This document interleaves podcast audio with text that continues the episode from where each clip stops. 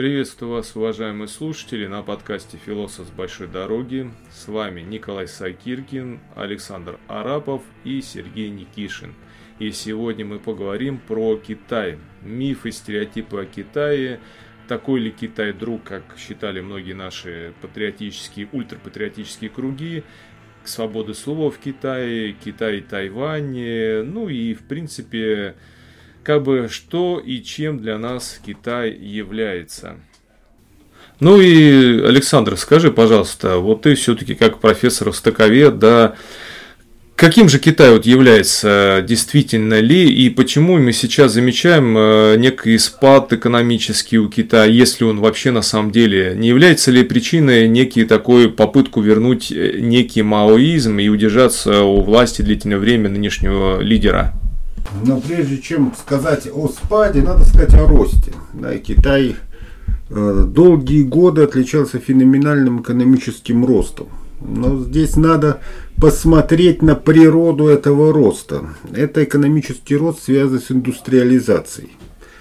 Дело в том, что э, любая страна, которая проходит путь индустриализации, в ней очень э, быстрый экономический рост – это было в частности в СССР в 30-е годы. Это происходило в различных европейских странах в 19 веке.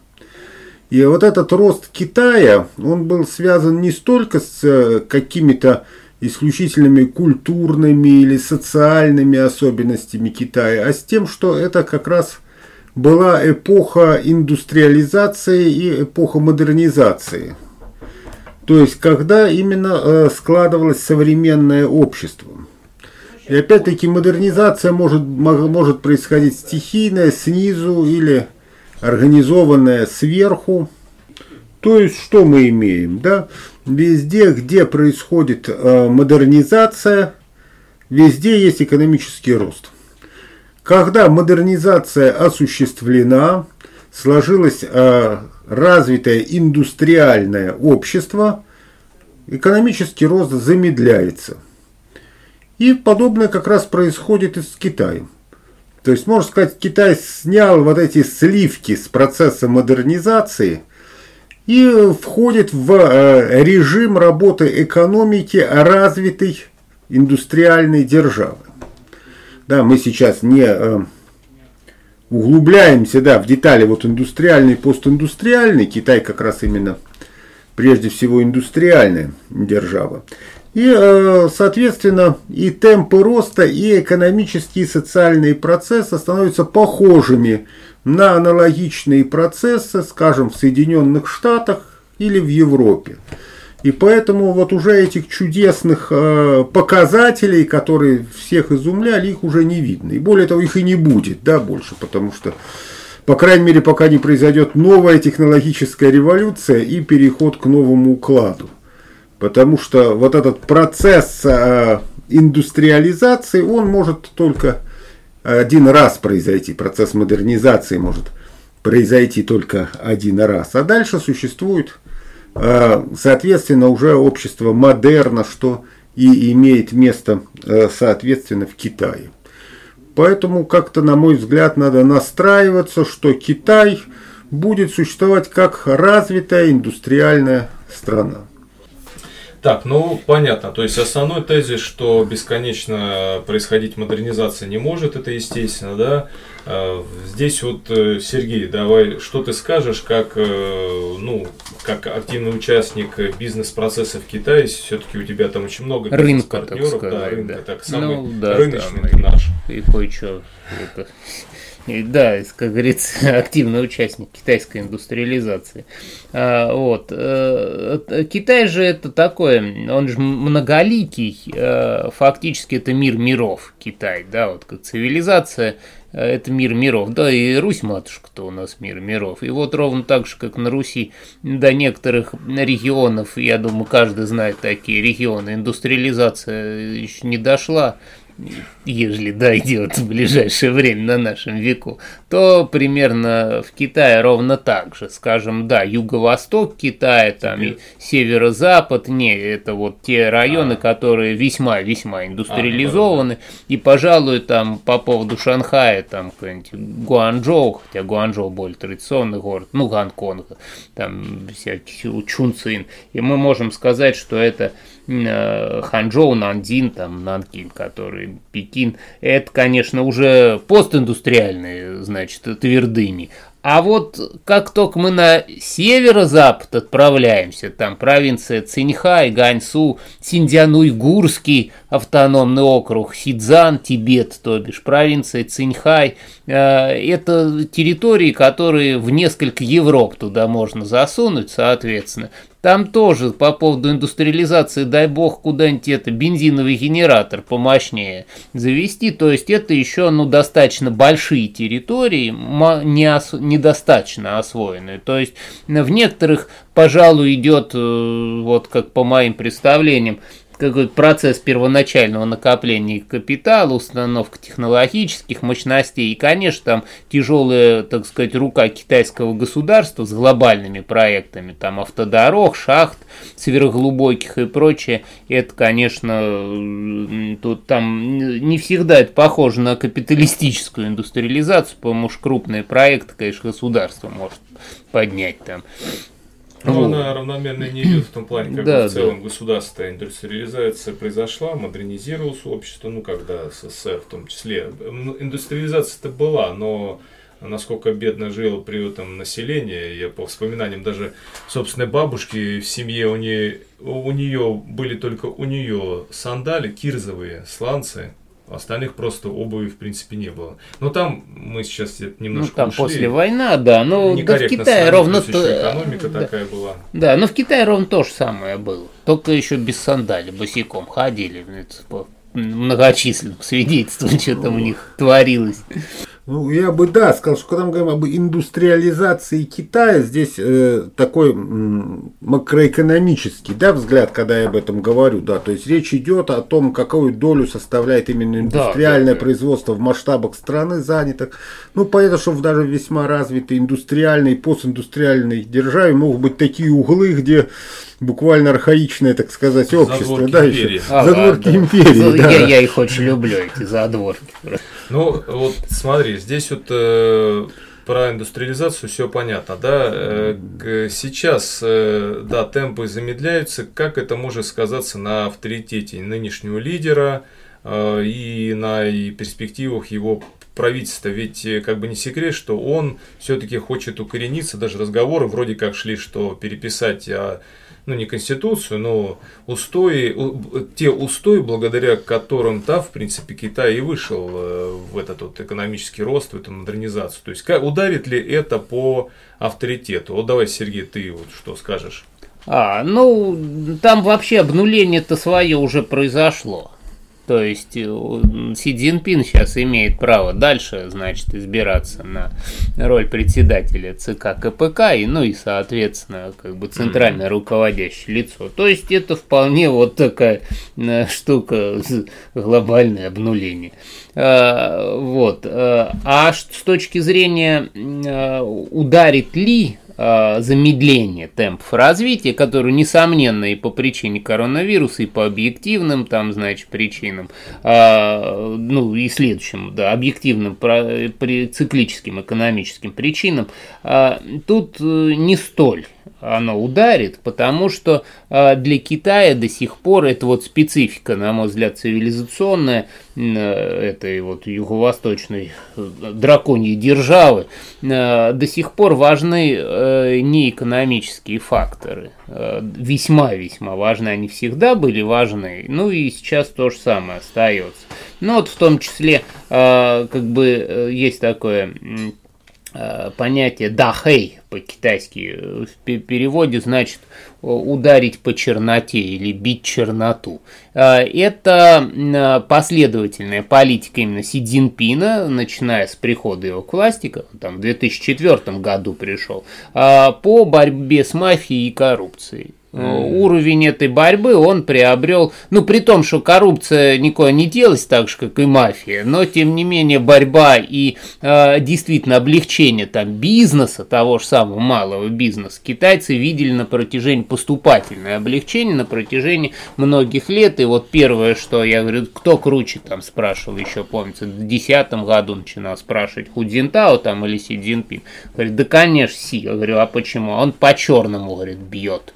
Дахэй вот, вот это вот дело. Так что и он до сих пор это делает. А в рамках более такой э, цифр, усиления цифрового контроля, это стал делать еще полегче вдобавок ко всему. И вот, ну, как простому народу нормально там. Кроме того, э, китайская политика антикоронавирусного характера, хотя она, там многие, в особенности в Шанхае, шанхайские знакомые там э, сильно жаловались на эту политику, но а, чем город проще, тем э, там не такие сильные, во-первых, ограничения были, и во-вторых, в целом-то у них один раз вот они тотально страну закрыли и все, а в остальном все работает, все действует. Там экономический процесс то прервутся, то начнутся, такого не бывало. Вот раз. Ну, за исключением Шанхая, пожалуй, но там очень мощные политические причины вот этого великого шанхайского, периодически повторяющегося локдауна.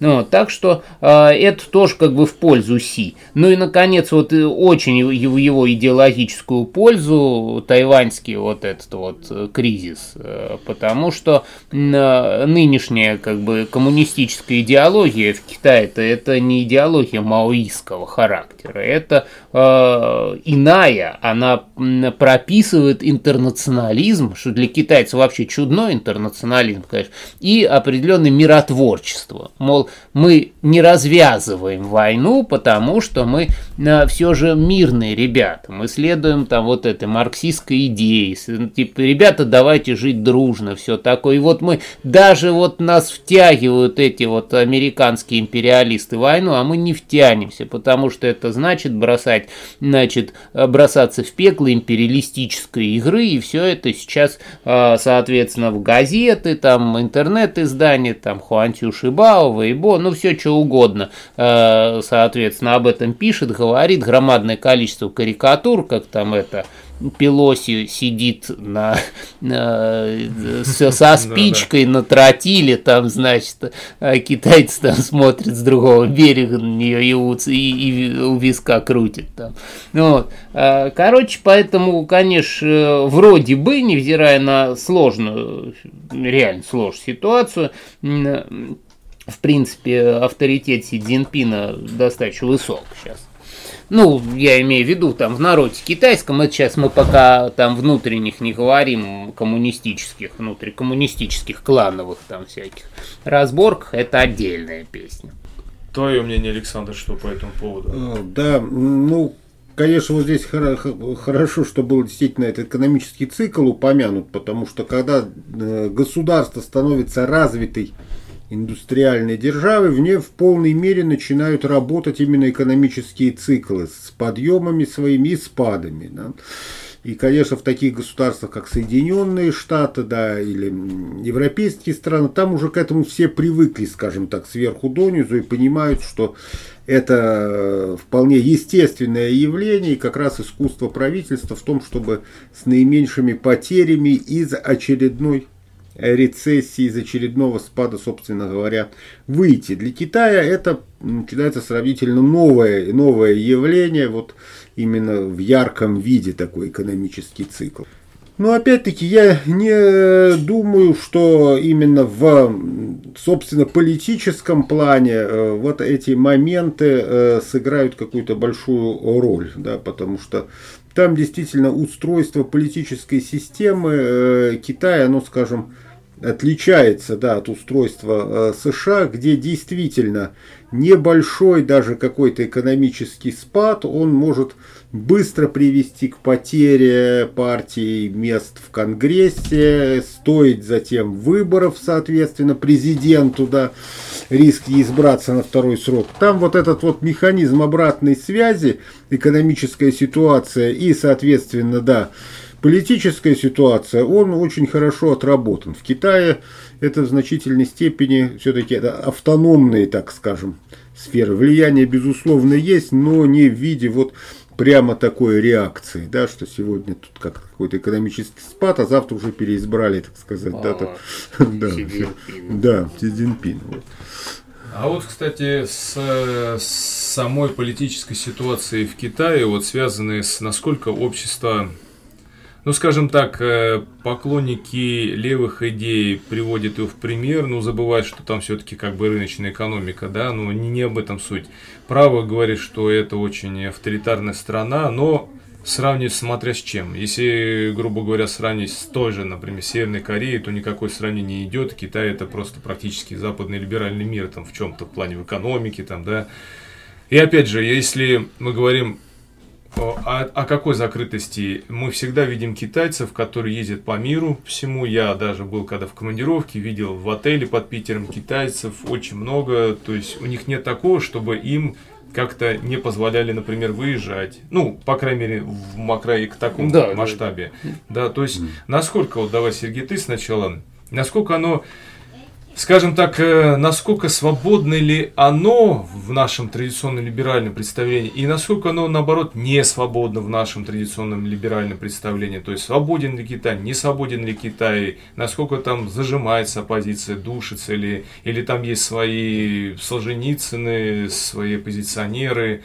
Кстати, и как отдельный вопрос – сначала на затравку, в этом плане играет свою роль фантастика научная. Мы касались этой mm-hmm. темы, и я публикацию да, да, делал, да. кстати. Вот сейчас вот каждый выскажет свое мнение, и я потом резюмирую. Вот давай, Сергей, что скажешь? А, ну, касаемо, э, тут приходится такой своего рода анализ сфер произвести, ну, кратенький такой, кластерный, потому что в разных сферах там вот эта вот степень централизованности контроля или какого-то тотального контроля, она различна. А, и начнем, наверное, ну, экономическая сфера контроля достаточно ну, либерально, в особенности касаемо мелкого среднего бизнеса. То есть, э, если сравнить с нашими, уж, да и с европейскими налогами, там, то это просто праздник какой-то. Вот, по, за, ну, бешеная конкуренция, с другой стороны. Но налогами не душат, там, это вот однозначно.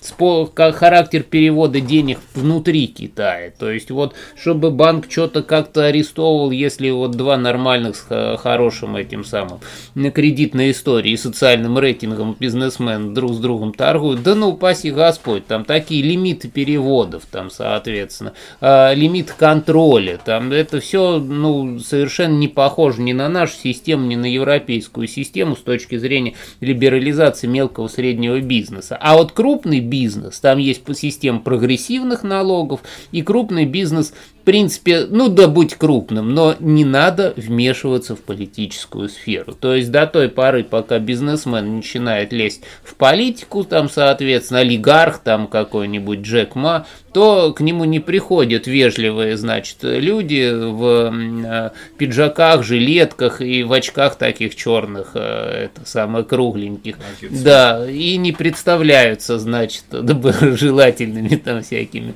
фразами, и, а потом говорят, да вот мы тут это из КГБ, из китайского, есть у нас идея, что вы, вы нас проконсультировали в течение двух-трех недель о том, как, например, развивать идеологическую сферу нашей страны, страны. На 2-3 недели вышел, это так с Джеком Ма было, вышеуказанный олигарх исчезает, потом в интересной передаче там рассказывают, как, в общем-то, ему, его наставили на путь истины, там, тогда.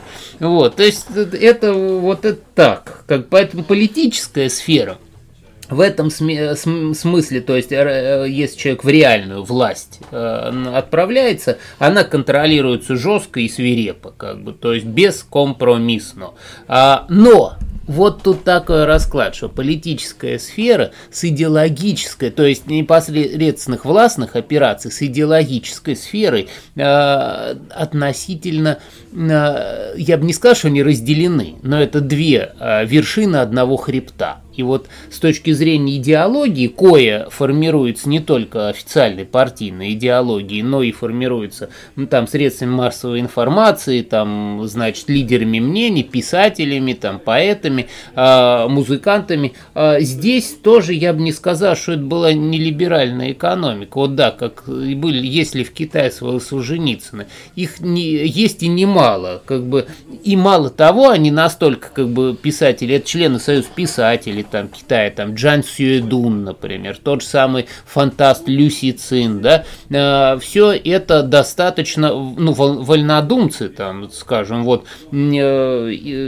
читал я недавно буквально, прочел книжку «Было и дни детей и псов», переведенную на русский язык, отлично переведенную, там, снимаю шляпу перед переводчиком, переводчицей, э, то, соответственно, это рассказ о том, как жили-были, тужили очень много во времена большого скачка и, значит, голода, который последовал после большого скачка в одном из, э, ну, таких вот, э, там, ближе к, как раз к северо-западу Китая, отдаленных деревень. Э, и это очень жесткая проза, она, с одной стороны, как бы очень, ну, такая как сказать, вот с китайской, у китайцев всегда есть такая ностальгия попереживать, чтобы поплакать там и так далее. Вот, это жесткая и чувствительная проза, так скажем. А, но это вполне, это реализм, причем жестокий реализм, как это было, без каких-либо э, снимания шляп перед кадровыми работниками, там кадровый работник, у них имя нарицательное, такое Как, как политический у нас, да? Да, как, комиссар, да, как кто-то фигню какую творит, так это кадровый работник, кто-то и там даже в мелких таких фразах, то у них изо рта там воняет на, на пол, пол деревни, то еще что-нибудь. Но, э, соответственно, ну, отсюда может делать вывод, насколько это читается, это издается громадными тиражами, это издается в том числе за рубежом, как бы, вот. И у того же Люсицина, да, вот это самая задача трех тел, его знаменитая, там э, начало-то оно про реалии культурной революции, и без каких-либо э, натяжек, э, там, таких вот идеологических, все это изображается, там, ничего хорошего не изображено от этой культурной революции нельзя было науки ожидать. Ну вот, хотя что-то получилось, да, ну по сюжету там имеется в виду. Вот, а, конечно, здесь, а, несомненно, и хитрая такая, поощряя подобного рода писателей в рамках а соответственно, они не читаются. Китайцы это читающая нация. Это в том случае, если они иероглифы выучили, там я же не говорю о тех вот медвежьих углах, э, вот, где у них, дай бог, это самое имя свое написать, то слава богу. Вот, но тем не менее, громадный мегаполис, там 30 миллионники, э, все эти, там читают они, конечно, и читают немало. А, и, соответственно, а, они читают и смотрят, там потом у бабушки с дедушки спросили, у мамы с папой, которые, помнят, что, мам, папа, а что, правда так было? Говорит, да да, там это самое, вот мы бамбуковых крыс жрали, и это самое, очень вкусные крыски были. Вот на том-то и это единственное мясо на было. На том и стояли. Да, на том и стояли. Ну, мы саранчу подъедали, который все съел. Вот. А, и они сравнивают, как было и как стало. И думаю, они ж китайцы, вот мы прочитаем там, у нас где-то, ну, здоровый критицизм, цинизм, еще что-то. Мы более в этом смысле э, вот это вот эмоциональный посыл, который к нам через фонетический текст, э, значит, приходит в наше сознание, это иной эмоциональный посыл, нежели э, у китайца в моменте, когда он читает иероглифы. Он это очень, он, у него вот внутри киношка по этому поводу. Он там и поплачет, да мужик такой, причем здоровый, и, и сморкаться будет там потом, тебе рассказывать это самое плача, как он прочитал. Правда, на завтра забудет уже, как он сильно переживал. Но, тем не менее, э, вот это вот есть. И, конечно, сравнивая даже современный не сам самый э, приятный мир, вот, он и для китайцев не самый приятный. А он думает, да, да сейчас нормально, в принципе. Нормально, дядюшка Си ничего, так по сравнению, не, не дай бог вот тех кадровых работников. А учитывая то, что когда шла власть а, по, по борьба за власть такая вот э,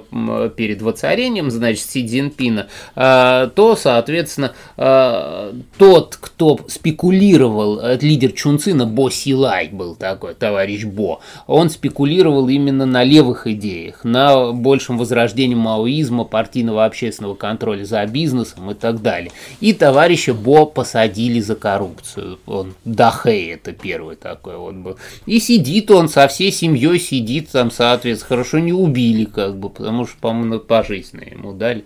Вот. А, так что а, вот такая штука. Но, повторюсь, если начинается спекуляция или тем более влияние на политическую сферу, и этноспекуляции, религиозные, еще что-то, Китай действует бескомпромиссно никаких там вот поблажек в этом смысле э, от э, там полиции еще что-то никто никогда не получал, по моему наблюдению. Ну, я бы сказал так, да, что если мы говорим, что средний, вот мелкий бизнес, да, имеет вот такую свободу, да, в Китае такая мелкая среднепредпринимательская стихия, то соответственно, и будет либерализм аналогичного толка, так скажем, потому mm что за определенным базисом идет определенная надстройка, да. А если вот именно какие-то крупные экономические да, проекты, сферы находятся под контролем государства, то и в крупных политических вопросах тоже будет, соответственно, контроль, контроль государства. И э, если олигархи, скажем так, э, действующие или будущие реально наберут экономическую силу, то, в общем-то, они найдут способ для того, чтобы взять под э, и политический контроль, так скажем. Вот, поэтому, вот, на мой взгляд, именно э, вот та степень свободы, которая есть в каких-то политических, социальных вопросах, во многом коррелирует именно с степенью свободы в экономической сфере. А что касается э, да, вот приведенных сейчас примеров разных произведений о культурной там, революции и, и так далее. Фантастики. Да, Почему, культурная революция. Революция я бы не сказал. Дело в том, что, может быть, у нас возникает такая мысль по аналогии с нашим Солженицыным и так далее, да, что если вот человек расписывает как-то так э, ужасы там э, поедания крыс в культурную революцию, то он это вроде некий аналог там нашего Солженицына и диссидента. Но, на мой не, взгляд, не, не. это не совсем так. Почему? Потому что, в общем-то говоря, современный политический курс Китая, он как раз э, начинался с отталкивания от культурной революции. Да, Дэн Сиапин и так далее. Поэтому обличая культурную, так сказать, э, революцию эти времена, и тех кадровых, так сказать, работников, да, это э, автор работает как раз на подтверждение правильности нынешнего курса, ну, по крайней мере, вот начиная э, с э, Дэн Сиапина, да. Просто в СССР получилось так, что там как бы началась в 60-е годы некая десталинизация. А потом она свернулась быстро, и получилось, что все, кто писал против Сталина, они оказались, соответственно, в положении диссидентов. Да, да. Хотя начинали они как вполне, вполне легальные, вполне в общеполитическом тренде писатели. Вот. А в Китае вот этого сворачивания не произошло, скорее наоборот, последовательное разворачивание. Да, поэтому здесь это соответственно, идет в плане общеполитического тренда. Что касается фантастики, ну, я бы сказал, что вообще фантастика, она такую играет очень важную роль э, в любой культуре, почему это взгляд в будущее. Вот. На мой, вот э, я, э, о Китае у нас разговор, а мне вот сейчас хочется о Российской империи сказать 19 века. Очень пока... Да, очень показательно, что в великой русской литературе, в которой было, в общем-то, что угодно, да, а не было а, приличной научной фантастики. Ну, какие-то опыты были, но, скажем, с Жюль Верном, да, ну, ясно, ничего подобного. Да. Русская классическая литература не дала. Вот советская другое время, тут возникла великолепная и школа. То, и то, опять-таки, советская послевоенная. Послевоенная. Ну, ну, отчасти... Платонова ну, Платонов, ну, да, магический реализм больше. Ну да, был Толстой с элитой, был, по сути, был только один Беляев. Беляев, до- да, до Алексей Толстой, период. да. Ну, Толстой это как бы его, он же не фантаст в целом.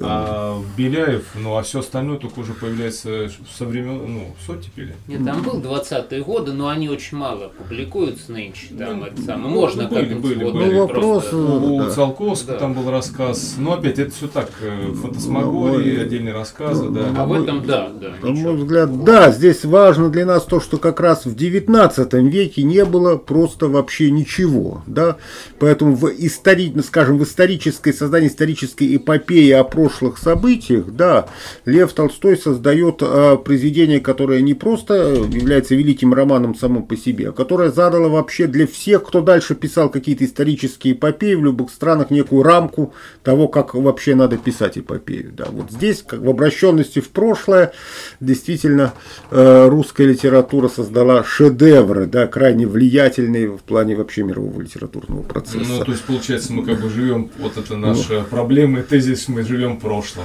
обыгрываем. До сих пор спорим, красные или белые. да. Красные, белые, правые были. И вот, э, да, пройдет, боюсь. И, получ- и получилось, что в, э, вот, э, значит, о чем говорит это отсутствие фантастики да, в Российской империи, что у Российской империи не было своего взгляда в будущее, не было видения в будущее, что было одной из причин и затем ее быстрого и для многих неожиданного краха да, в 17 году. То есть вот это э, такая же важная роль э, фантастики, действительно, ну, скажем так, начиная с 19 века, по крайней мере. И поэтому, если, наверное, в Китае есть э, фантастика, и, то это говорит о том, что там есть взгляд в будущее, да, там есть желание как-то увидеть, э, и, скажем так, не просто есть фантастика, да, скажем так, есть сильная фантастика, да, то это взгляд в будущее, это, это желание построить свою модель будущего, да, которая может совпадать с официальным нынешним курсом, может как-то от него отличаться. Важно, чтобы она действительно была. Да, потому что ведь возьмем современную российскую опять фантастику. Ведь что составляет большую часть того, что стоит в магазинах? Но это опять вот Фэнтези. это фэнтези и это попаданцы всевозможные. Попаданцы, да. А сейчас. что такое попа- Это опять взгляд в прошлое. Это под видом, так сказать, фан- фантастики. выдуманное, да, да, да, и выдуманное или более-менее правдоподобное. Ну Вот, э, значит, э, или то, как представляет автор правдоподобность, так скажем. Но это опять куда-то вот туда, в прошлое. Да, вот попробуем. Или, если в будущее, это антиутопия. Да. Значит, вот, вот действительно, э, вот э, лучше здесь может быть, да, э, ты знаешь русскую фантастику. Вот есть сейчас в русской фантастике какая-то именно э, хорошее произведение, обращенное вот в будущее, большое. Вот я что-то вот так сразу... Нет, есть... Именно в светлом плане, Нет, да, не в плане нет. антиутопии. Нет, тут как раз антиутопии, да, метро, Да, а вот, достаточно, да. А вот все обыгрывания вот вокруг метро, фанфики метро, ныне уже оппозиционный писатель, да. Э, Вот это его метро стало как бы таким основополагающим. Ну, для, это- для, такой науки, я имею в виду не Я понимаю. фантазии. Ну, это опять кошмар, лезущий откуда-то из подсознания, да, а, не, а не рациональное построение будущего, так, так скажем. Да, вот, вот опять-таки об этом речь, да, поэтому, наверное, я не являюсь большим, скажем так, знатоком китайской фантастики, но исходя из вот этих вот общих идей, я бы именно вот э, под таким, так сказать, да, углом смотрел, да, насколько есть именно позитивные картины будущего, да, в фантастике в данной, в данной стране, да, в данной культуре в настоящий момент. Э, Вот, кстати, да, почему я вопрос э, этот поднял. Я для э, посредника проекта, посвященного фантастике, делал публикацию, но мне пришлось как бы окунуться в фантастику китайскую. Я ее, в принципе, до этого читал, но, честно говоря, больше читал японскую фантастику. И вопрос стоял так. Да, запрета прям такого тотального не было, с другой стороны, не было, был промежуток времени, ну, как, по крайней мере, источники говорят, да, там, когда фантастики не, не давали такой зеленый свет, и был он связан с как раз-таки модернизацией и прорывом в области технологий. Я не знаю, насколько верно, но есть такая история, что когда обратили внимание на крупные э, мегакорпорации западных стран китайцы, то многие инженеры или айтишники, они были поклонники фантастики, ну и вообще, они реализовали то, что видели в фантастике в жизнь. Ну, не знаю, это красивая история, но вроде говорят, это правда. И это подтолкнуло китайское правительство в том числе на то, чтобы фантастику популяризировать. Даже, по-моему, об этом Нил Гейман говорил. Он же был на э, слете фантастов в Китае. Еще тогда он удивлялся, что, казалось бы, да, как бы, ну, Китай не было державой сначала фантастов, да, там Япония может быть, и то, но все равно, да, Япония, как бы, там есть известные фантасты, есть сюжет фантастический, и тут выстреливает Китай, Некоторые связывают с вестернизацией. Ну, фантастика все-таки детище западного мира, вот именно в таком жанре sci-fiction, да, вот связывают с именами Лян Цичао и Кан Ювеем. Это mm-hmm. были вообще сторонники вестернизации китайского общества. А потом с такими сборниками-альманахами, как Пенини, Лес рассказов, Социальный сантира, не совсем фантастика, но у Лауше записки о кошачьем городе, и уже уже через тернии, потом начинается бурный рост фантастики именно с вопросами э, конкурирования корпораций и роста вот IT-сферы и индустриализации. То есть дать зеленый свет фантастике для того, чтобы появилось поколение, которое, ну вот как раз смотрит в будущее и которое хочет реализовать технические процессы. Вот, э, ну я не знаю, история красивая, она вообще так вот верна? Ну, да, тут просто она достаточно верная, но не настолько, я бы сказал, стройно там все. Ну да, это, наверное, получается, литература да, так. Да. Дело в том, что э, вот этот сам Китай, в принципе, народ, китайцы народ фантастический, в смысле, они к фантастике и к фэнтези, а и как бы специально придумали, чтобы фантастику и фэ придуманы вместе со своим иероглифическим языком, чтобы быть падкими на фантастические сюжеты.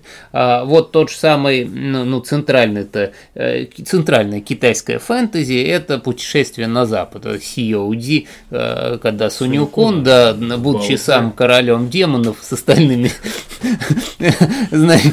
там даже лошадь была демоном, и вот они сопровождали достаточно туповатого монаха на запад за буддийскими текстами. То есть, ну, вообще, такой абсолютно фэнтезийный, значит, ход, но там а, уже в этом произведении а, была сформи сформирована, так скажем, это позитивная дебют дебютная идея, имеется в виду, что это не обращенное в прошлое произведение у Чен Эни. При это, всех демонах, так да, сказать. при всех да, демонах да. это обращенное в будущее на построение своего рода буддийского, значит, правильного государства, чего ради объединяются вот и добрый, но тупой, вот, и, ну и умные, но в общем-то демоны, вот, и отправляются там это самое э, через все опасности там магического и физического плана. Вот, и а, в целом, если вот смотреть э, богатейшую традицию китайской литературы, там а, есть, так, есть ну, на своем уровне, там каждая эпоха значит, задавал те или иные матрицы имперского, естественно, характера, но вот эта устремленность в будущее была. Как бы, и а, во времена маоистского плана была ли вот эта фантастика, ну, Вроде бы, там, если изучать э, небольшие, значит, литературные произведения, э, это хоть того же Мао Дуня, там, это такой центральная, э, значит, центральная фигура китайского реализма, то в небольших жанрах все это реализовывалось, ну, я так скажу, реализовывалось топорно, поскольку нужно было угодить все-таки. Все, фантастика-то была, но она, вот мы воплотим настоящий маоизм коммунизма коммунизм, там, вот это вот. То есть фантастика даже она проявлялась в этих вот э, абсурдных дадзибао, хунвейбинов, там, значит, зауфане. Это что ж фантастика была? Вот мы там это... Мало того, они всем народом эту фантастику в самом, что ни на есть, платоновском таком, этом самом воплощали. Давай все плавить, там, все, все ложки сплавим, получим металлические чушки, там, да, да, давайте, да, давайте всех комаров с воробьями попереубивать забываем. Это вот это реальное воплощение фантастических Чевенгур, сюжетов. Да, да. Такой Чевенгур, ну да. вот, а так они все это воплотили, черти, вот как бы и, и получили очень э, ну, неприятные в результате это самое последствия от такой фантастики. Естественно, что э, в принципе оказалось-то несложно. Э, оказалось несложно в итоге перевести на более современное русло китайскую фантастику, вот, у людей просто больше оказалось уровень образовательный бэкграунд, больше информации оказалось, э, подумать, вот более философские идеи, значит, стали понимаемы большинством народа, потому что что там, какие философские идеи, кроме того, что товарищ Мао сказал, или, ну или Дэн Сяопин сказал, там 60-70-е годы были. Это же была крестьянская стихия, народная стихия, там лубок, это вот такой коммунистический лубок, а вот теперь это свидетельствует в том числе, конечно, об качественном повышении уровня образования китайских масс.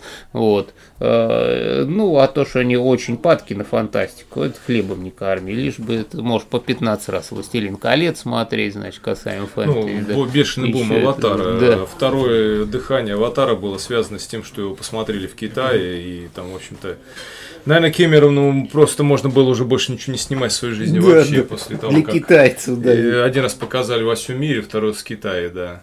Кстати, в вопросе о технологии. Выставки андроидов, э, роботы, я извиняюсь, для секс-утех, э, машины электромобили, э, которые массово производятся в таких масштабах, что, в принципе, даже, наверное, и Илон Маск за этим не поспевает. Смартфоны, кстати, по сути, которые очень хорошего качества. То есть э, такие бренды, как, например, ну, Sony, ну, Nokia, понятно, ее перекупили, но тем не менее они, например, уступают по качеству Xiaomi и Honor. Honor его камеры, да. он уступает iPhone, но это основной конкурент камерафона от Huawei, например, айфоновским. То есть, в принципе, они как раз это воплотили жизнь, да, вот эти инновации. Значит, другой вопрос здесь, значит, что-то в культуре есть такое, что они к этой инновации стремятся, то есть взгляд будущего. Значит, где он лежит в культуре, традиционной китайской культуре, вот этот взгляд в будущее. Мы любим у нас всегда говорить про инновации, у нас указ очередного генсека президента, что все, ребят, мы, у нас инновация. Но инновации, как вот ты сказал правильно, Александр, взгляда в будущее, его нету, самой культуры. А у китайцев вот в чем, ну, помимо путешествия на Запад, да, чисто в таком культурологическом плане, вот э, Давай сначала ты, Александр, потом Сергея спросим, да, э, в чем, где в Китае хранится вот это зерно стремление к инновации, взгляд в будущее, при том, что все-таки какой-то промежуток времени длительный страна была достаточно такая феодальная, ну, как бы отстала по мировым меркам, да? Вот где у них, где вот это лежит, вот это зерно, где оно запрятано? Я бы опять э, стал бы начинать не с Китая, а вот с России. Ведь действительно, вот то, что я сказал, да, вот не было инноваций, взгляд в прошлое, да, до начала 20 века. Да, вот, наверное, одна из причин победы большевиков и то, что многие очень умные люди в белом движении, включая такие как Бунин, не могли понять, да, что большевики это не просто разрушители, да, это люди, которые пришли с определенным проектом и принесли как раз вот этот вот взгляд, устремленность в будущее. Да. Дальше отдельная тема, которая уже никак в наш, так сказать, сегодняшний формат не вмещается, что было больше в русском большевизме. От западного марксизма или от какой-то русской народной утопии и так далее. Это отдельная большая тема. Но так или иначе, вот этот русский э, коммунизм, э, большевизм, как раз он придал, э, придал устремленность в будущее. Интересно, что как только в России он перестал э, существовать, перестал быть господствующей идеологией, сразу же начались вот те какие-то процессы, да, которые мы во многом э, видим и по сей день. И вот, наверное, в Китае, в Китае э, же там был ряд, скажем так, да, каких-то модернизационных э, процессов, которые там в 20 веке, да, смена ряда режимов, э, который, каждый из которых был по-своему более, более радикальным, модернизационным, чем, э, чем предыдущие, да, вот, то есть свержение императора, там потом вот эти кто там, так, генералы, да, Юнаты, там, да, Гаминдан. Гаминдан потом, потом, да, то есть и каждый был более радикальный, то есть вот здесь э, это, это произошло, и, конечно, во многом Китай, Япония, да, вот, э, конечно, это столкновение, да, столкновение во многом с западной цивилизацией, столкновение отчасти в плане Э, передачи идей, а отчасти в плане демонстрации западной цивилизации своей силы. Да, то есть вот традиционное общество Китая и Японии по-своему столкнулось с этой западной цивилизацией, увидело, что, в общем-то говоря, э, именно эта, эта культура, культурный э, код, это какое-то устроение, так скажем, да, общества, оно несет в себе определенную силу, да, которую можно не признавать. Может, может не нравиться совершенно идеология, но той же Японии пришлось признавать, что еще так вот немного, и вот эти вот черные корабли еще раз придут, и, в общем-то говоря, э, тут будет колония, да, поэтому, чтобы элита просто сохранила себя свой статус, необходимо модернизироваться. Э, вот, на мой взгляд, что в Китае, наверное, скорее не это идет, вот, вот здесь, может быть, у нас какая-то будет дискуссия, да, может, не, не будет, не столько от каких-то старых китайских источников, столько от столкновения с западной цивилизацией, как в идейном плане, так и просто в плане силового столкновения и демонстрации западной цивилизации, в плане Англии, в плане США, в плане Советской России, демонстрации своей, своей силы и даже чисто вот такого прагматического преимущества. Да. То есть для меня здесь какой-то вот такой глобальный, да, э, глобальный взгляд, да, то есть э, происходит технологическая революция, да. Есть страны, страны, которые, или одна страна, группа стран, которые первая э, проходит эту технологическую революцию, завоевывает положение гегемона, остальные, значит, как-то как подтягиваются, она становится влиятельным. Да те же Соединенные Штаты, я как бы немножко, да, пару слов, да, что все-таки о Японии вот всерьез говорили в 70-е годы, сейчас уже подзабыли, что экономическое лидерство перейдет от США к Японии. Потом заговорили, что значит, Китаю, да, про Японию все забыли. Уж никто сейчас, наверное, не скажет, что вот Япония станет мировым вообще гегемоном, да, да каким-то да. экономическим, политическим, да. Японская иена, мировая да. валюта, там, да, да.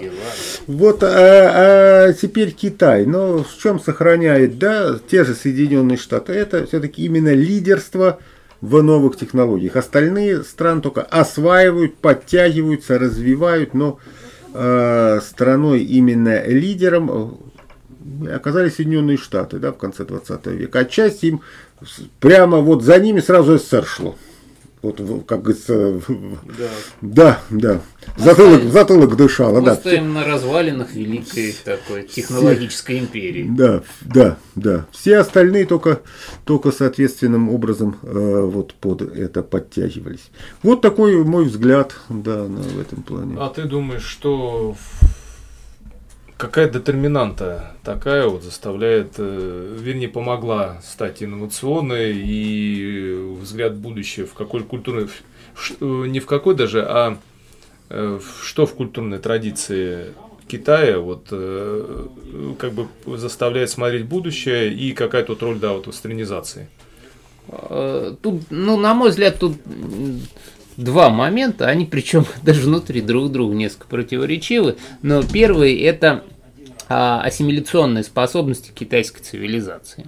Это такая цивилизация, которая за все время своего существования а, была завоевана не раз, не два, причем более ну, превосходящими их там военной технологией, стратегической еще в чем-то народами. А, и все время она все это дело ассимилировала.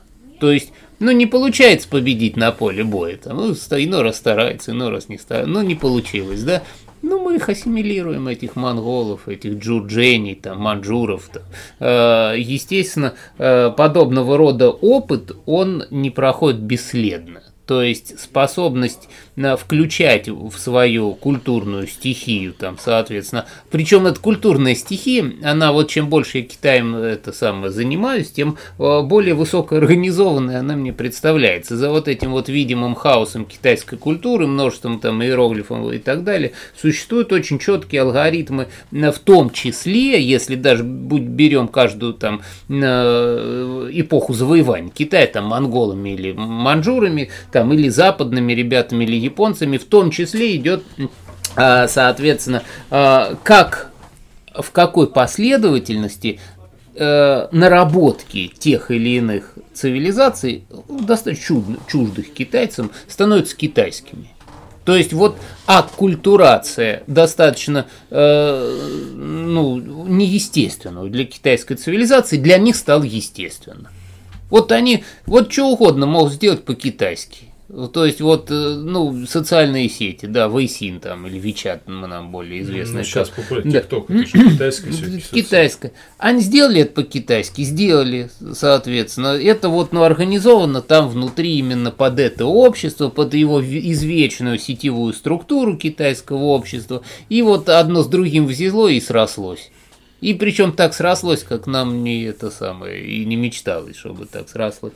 Вот. А, поэтому, несомненно, для Китая является путем естественным а, вот это вот технологическое, а, вклю, значит, ассимиляции технологических достижений. Это без всякого какого-то, это их исторический путь. Им он, в общем-то, не, не знаю, нравится или нет, но он им нормально подходит. Как бы, а что, жить-то хочется ну, то хорошо. Не париться по поводу того, что нам никто не нужен, у нас свой такой путь, и мы ничего не будем брать. Не, а сейчас в особенности не париться. Как бы если это просто вот это вот запарка, мы сейчас замкнемся ото всех, и, соответственно, какое-то время будем существовать в гордом, великом цивилизационном одиночестве. Приходят эти самые манжуры там очередные и говорят, а, ну, что-то, ребят, как у вас со стратегией? Да вот мы пользуемся стратегией, там еще э, Суньзы писал, а, ну ладно, давайте посмотрим, у кого круче. И, соответственно, э, закончилось там это сам.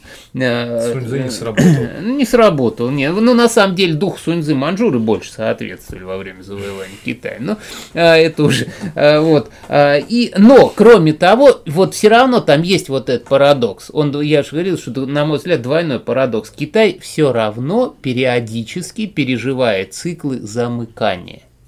В силу тех или иных именно несходства э, цивилизационно-ценностных характеристик, вот оно и сейчас. Вот этот коронавирус, там у них э, политика нулевой терпимости коронавирусу, который может пережить только Китай, и для них нормально, mm-hmm. типа, да. Вот. А это в том числе фактор э, вот своего рода частичное замыкание Китая во своем собственном цивилизационном пространстве, потому что, ну, реально меньше стало народу. Малком визу дают, ну, дают там въездные, там, это бизнес-визы, но тем не менее, ну, на две недели отсидеть, там, три карантине. Это серьезно уменьшает количество западного и какого-либо иного влияния на китайское население. Вот в этом смысле. Ну вот. И вот для Китая вот это вот э, сохранение определенной замкнутости культуры и одновременно разомкнутости для ассимиляции э, тех или иных достижений там Запада до кого угодно, Востока, хоть Чукчи, если чем-нибудь Чукчи понадобится, это является для них задачей такой вот внутренне постоянно существующей. Причем как на духовно-идеологическом, так на технологическом, но аж на сырьевом уровне сам Бог велел. Все вырубим, все привезем, все построим, все нормально. Вот, вот, вот ну такой тут расклад. Это сложный, вот, на мой взгляд, это такая тема большой, не то беседы чуть ли, там, не книжки. Ну и, кстати, как э, некое такое вот завершение, э, два противоположных э, стереотипа Китая со стороны нас, Россиян, первые. Китай захватил уже все, все Сибирь, скоро станет китайской, Дальний Восток китайский, все китайское, все. С другой стороны, Китай это друг, особенно ультрапатриотов. Сейчас он э, быстро впишется, это наш друг, он нас спасет. Как мы видим, оба стереотипа не подтверждаются, в общем-то, никак не Сибирь, собственно говоря, ну, насколько я понимаю, это тезис, то есть осваивать такие зачем-то земли, да, ну, то есть, э, ну, во-первых, это в принципе, как это можно отнять, да, у государства крупного, это просто так землю, да, там даже испансии. Достаточно свирепого государства. Да, это первое. Второе, ну и бежать, э, как бы разрывать отношения с американцами ради чьих-то как бы амбиций Китай тоже не торопится, не настолько он глуп. То есть, что вот по этим двум стереотипам, ну, давай, Александр, с тебя начнем, что ты вот скажешь? Насколько верны мои тезисы, на твой взгляд? Я бы сказал так, да, вот это стереотип какой-то, по первой, что китайцы захватят Сибирь, это из какого-то 19 века, когда действительно принципиально был важен именно военно-политический контроль за территорией, то есть вот занять ее войсками, назначить туда своих губернаторов. Долларов, да. Но э, сейчас, в общем-то, да, возможно, то, что нужно, в общем, можно купить, да, в рыночных экономиках, а и Россия, и Э, Китай при всей специфике, так сказать, своих каких-то экономических э, вот, э, устройств, да, тем не менее это рыночные экономики. И в рыночной экономике, если что-то очень нужно, то это, в общем-то говоря, можно купить, а не двигать туда войска, так скажем. Да, это, наверное, то, что многие, многие не понимают до сих пор, вот где-то полити, принимая политические решения, так скажем, да, что есть экономические рычаги от тех или иных форм влияния до прямой скупки активов, так скажем, есть определенные э, лоббистские методы, Я так даже скажем. перебью, есть даже банальные просто война с приложениями. Как мы помним, Google приложение, когда, ну да, да, когда просто прикрутили обновление и ну и что и пришлось, хотя казалось бы, да, там, ой, что там приложение на смартфонах, а насколько это все выглядело серьезно, достаточно серьезно оборот тогда приняло. Поэтому вот эта грандиозная сфера международного лоббизма, да, то есть как раз вот эти вопросы, которые они решаются не путем того, что наступать, значит, так сказать, как там Первая колонна марширует, вторая колонна марширует и так далее. Третья еще, так сказать, колонна куда-то марширует. Вот, поэтому, собственно говоря, в плане ресурсов каких-то экономических, то э, именно их захватывать путем того, что куда-то туда вот двигать войска, то уже сейчас никто не будет. Ну, Соединенные Штаты, да, сверхдержава, гегемона, да, вела, вела какие-то войны, но мы где-то видели, чтобы Соединенные Штаты вели войны за то, чтобы именно захватить какую-то территорию и к себе присоединить. Да когда США там были в Афганистане удачно, неудачно, они же не говорили, мы сделаем Афганистан заморской провинцией Соединенных Штатов, да? Ну, или, или мы вошли в Ирак для того, чтобы это сделать каким-нибудь там 53, 53-м, да, штат, штатом Соединенных Штатов, да? Там э, войны, да, велись, но они совершенно, так сказать, другими идеями, они с другими целями, да, не для того, чтобы какую-то территорию да, присоединить. Поэтому вот здесь в этом плане, это что касается ресурсов, а что касается просто территории. Ну, надо понимать, что территория, которая идет к северу от Китая, это что? Это Дальний Восток, это Сибирь, это большая часть просто вечная мерзлота и такие условия. Такая территория, на которой, в общем-то, вряд ли очень многие китайцы, так сказать, рванутся вот вдруг туда селиться. Да, ну, что вот, не бог весть, не бог весть, как они бегут. Что вот сейчас вот в Якутию вдруг неожиданно очень мечтают китайцы, что вот сейчас китайская армия отвоюет нам Якутию, и мы поедем... Туруханск. Туруханск, да, и мы поедем все туда селиться в Туруханск. Как замечательно, получим там поскольку-то гектаров земли, да, и там, значит, мы развернем, там наладим жизнь, да. Ну вот опять-таки тоже зачем бы, э, так сказать, это, да.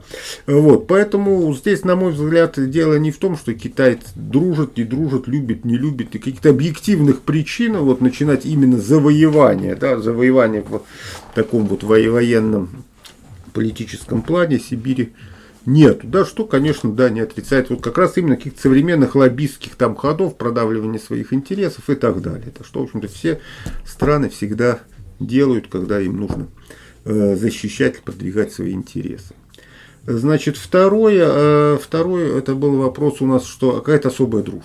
Ну, да. Ну, да. тот, кто так рассуждает, это опять какой-то взгляд вот на 50 лет назад, да, потому что, значит, да, вот, вот эпох Мао Цзэдуна Сталин, да, как там, да, вот там Мао Цзэдун сидит, ожидает там два часа в приемную Сталина и говорит, ну, ничего, еще подождем, у большого человека большие дела, да.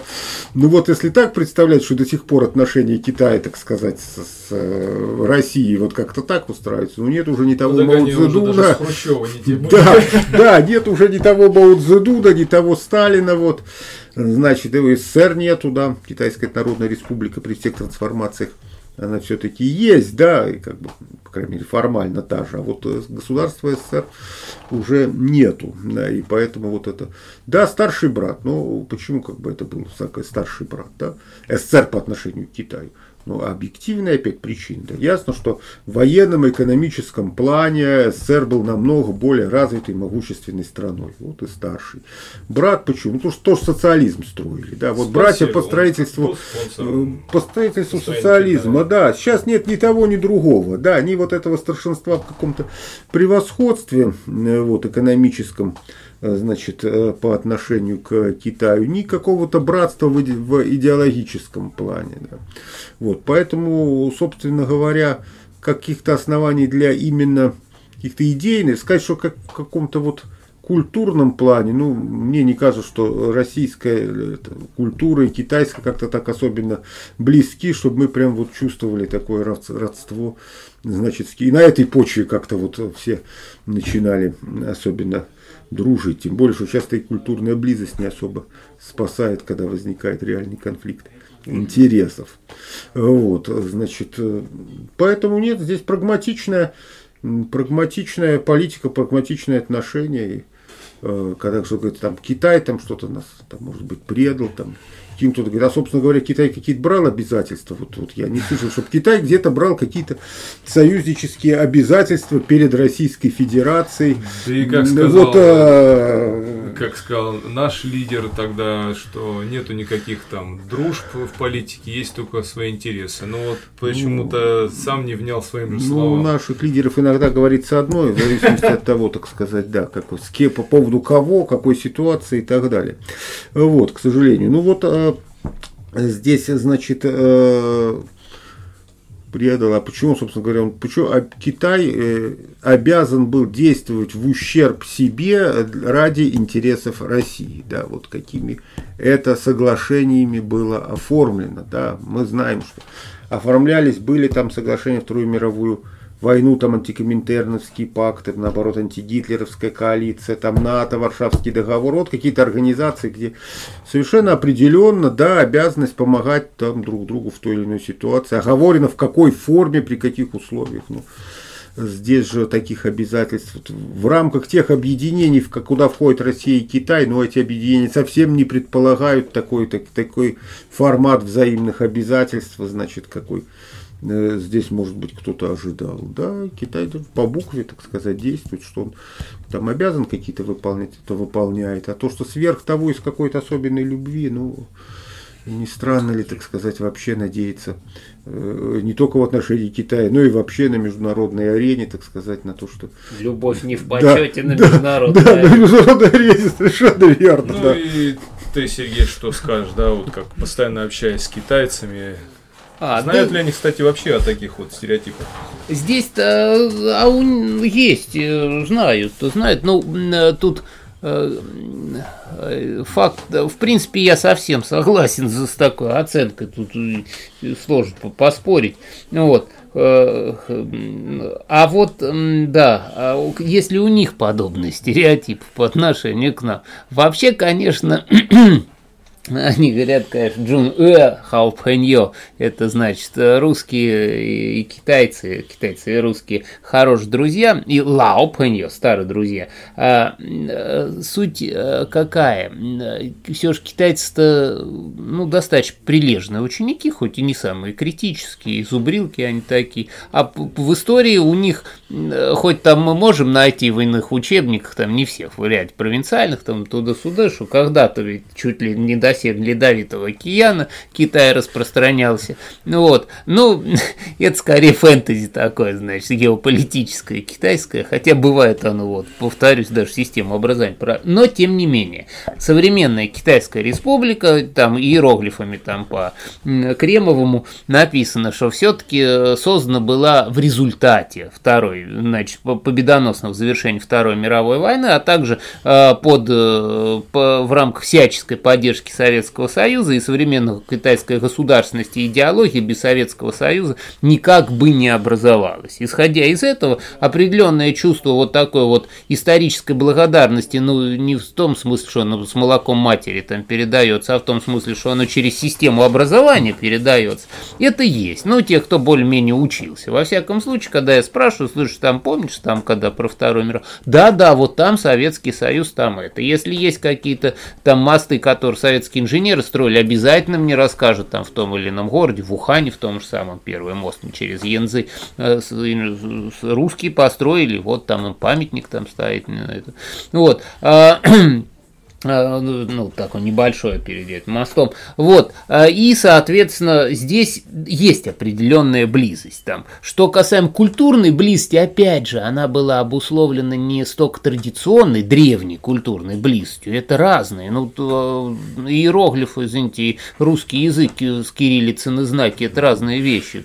Ну, вот. Но, тем не менее, вот советская, советских времен культурная близость, но иной раз даже диву даешься там да, у нас в отдаленных деревнях после Второй мировой войны там из педикулез у кого да не сильно одаренных поймают этого детенка, у которого там эти вши лазят, э, дустом голову намажут там, и, соответственно, если дитё не померло, то вши точно помер.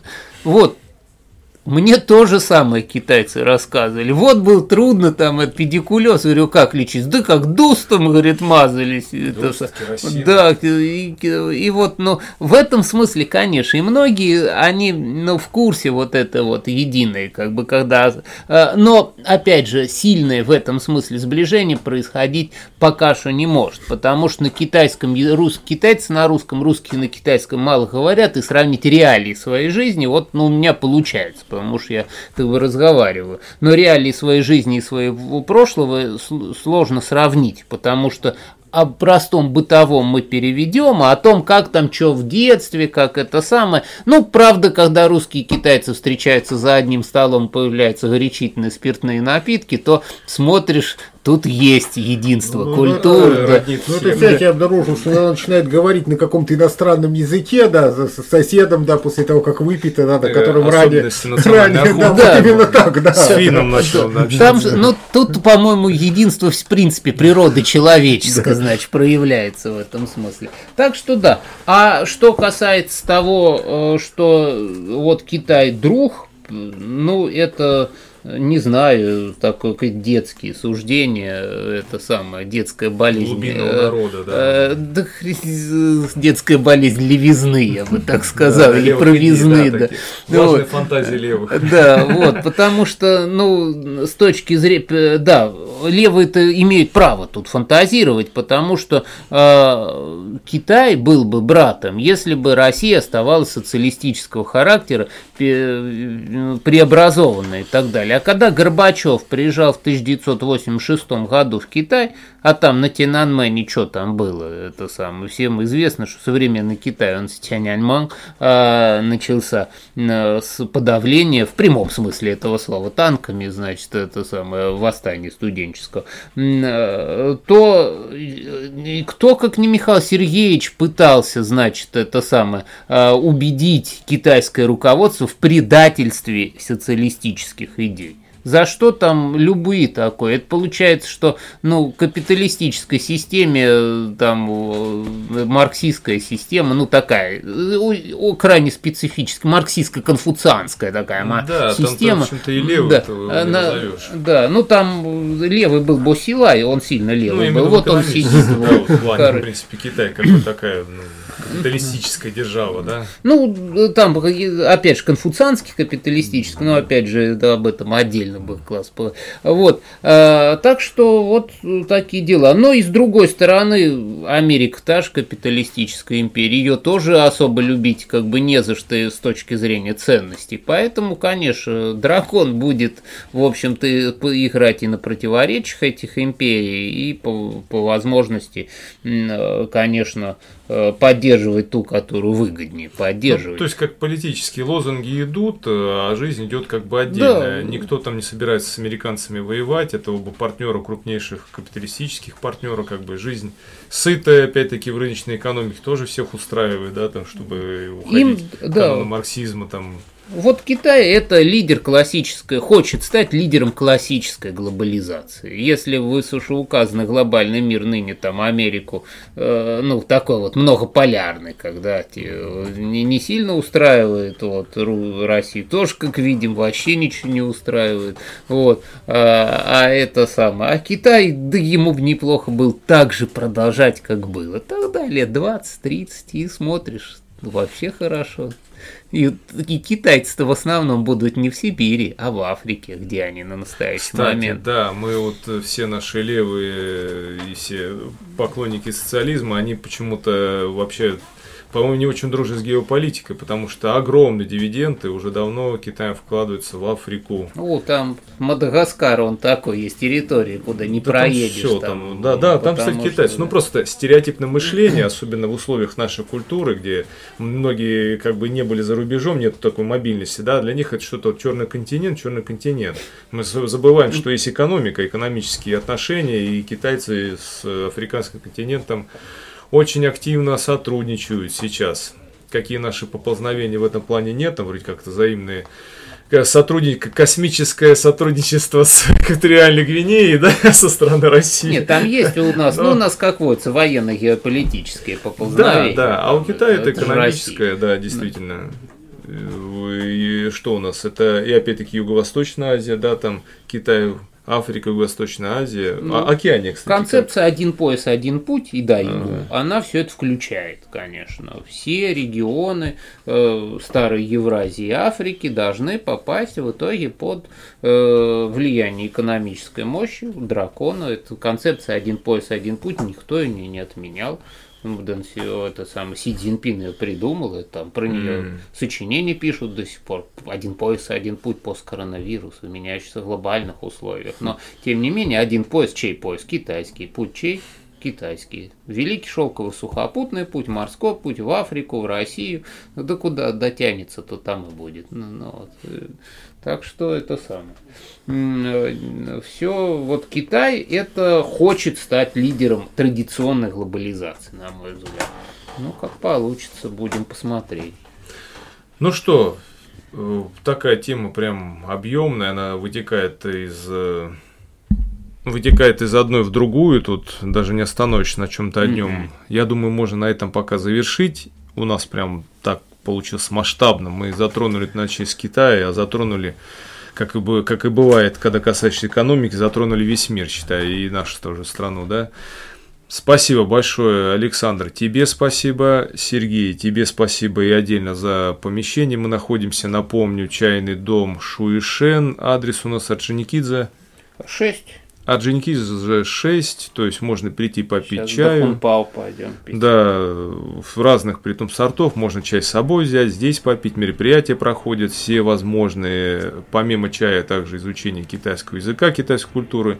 Так что милости просим. Ну и не забываем подписываться на каналы. Я ссылку оставлю на канал и блог Сергея, на мой канал. Всего вам хорошего, счастливо. Всего доброго. Всего Спасибо. хорошего.